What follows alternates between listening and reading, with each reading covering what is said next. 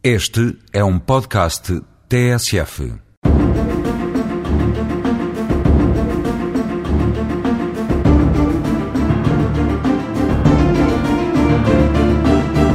Embora todos os tribunais sejam chamados a desempenhar um insubstituível papel na tarefa de recusar a aplicação de normas inconstitucionais, isto é, que infringam a Constituição ou os princípios nela consignados, na expressão consagrada, não é a mesma a sua intervenção compreendendo-se que caiba ao Tribunal Constitucional, enquanto alta instância especializada naquele controlo, um papel de proeminência na repartição funcional de tarefas prevista na Constituição. Assim, naqueles casos, aliás excepcionais, em que se suscitam dúvidas sobre a conformidade com a Constituição de normas concretas que constam de um projeto de diploma aprovado pelo órgão competente, uma lei tratando-se do Parlamento, um decreto-lei no caso de provir do Governo, o Presidente da República, autoridade a quem compete o remate do processo legislativo através da promulgação ou assinatura,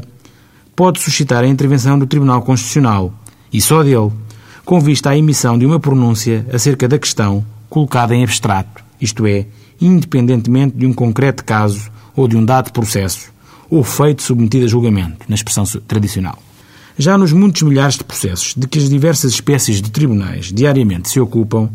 a fiscalização da constitucionalidade é difusa. Quer dizer, compete desconcentradamente a todos e cada um dos tribunais, constituindo um dever-poder, invertendo a ordem tradicional, de cada julgador. Está previsto um sistema de recursos, em alguns casos obrigatórios, das decisões em que se suscitem as questões de conformidade de normas com a Constituição e os princípios nela consignados, como diz a expressão tradicional. Que sistema é esse que demoraria a descrever sendo todavia relevante destacar o papel do Tribunal Constitucional enquanto regulador e orientador da jurisprudência, cada vez mais abundante, que é produzida pelos demais tribunais a respeito de casos concretos. Já a remoção da ordem jurídica a título definitivo, válido para todos os casos e não apenas para esta ou aquela concreta situação submetida a julgamento, nas vestes, portanto, de um verdadeiro legislador negativo, nos chamados processos de fiscalização, por isso dita abstrata da constitucionalidade, está reservado a título exclusivo ao Tribunal Constitucional. Trata-se, de certo, de um complexo sistema de freios e contrapesos, exigente na reunião dos respectivos pressupostos e que convoca a intervenção, em primeira linha de todos os tribunais, com a devolução da última palavra, por via de regra, ao Tribunal Constitucional.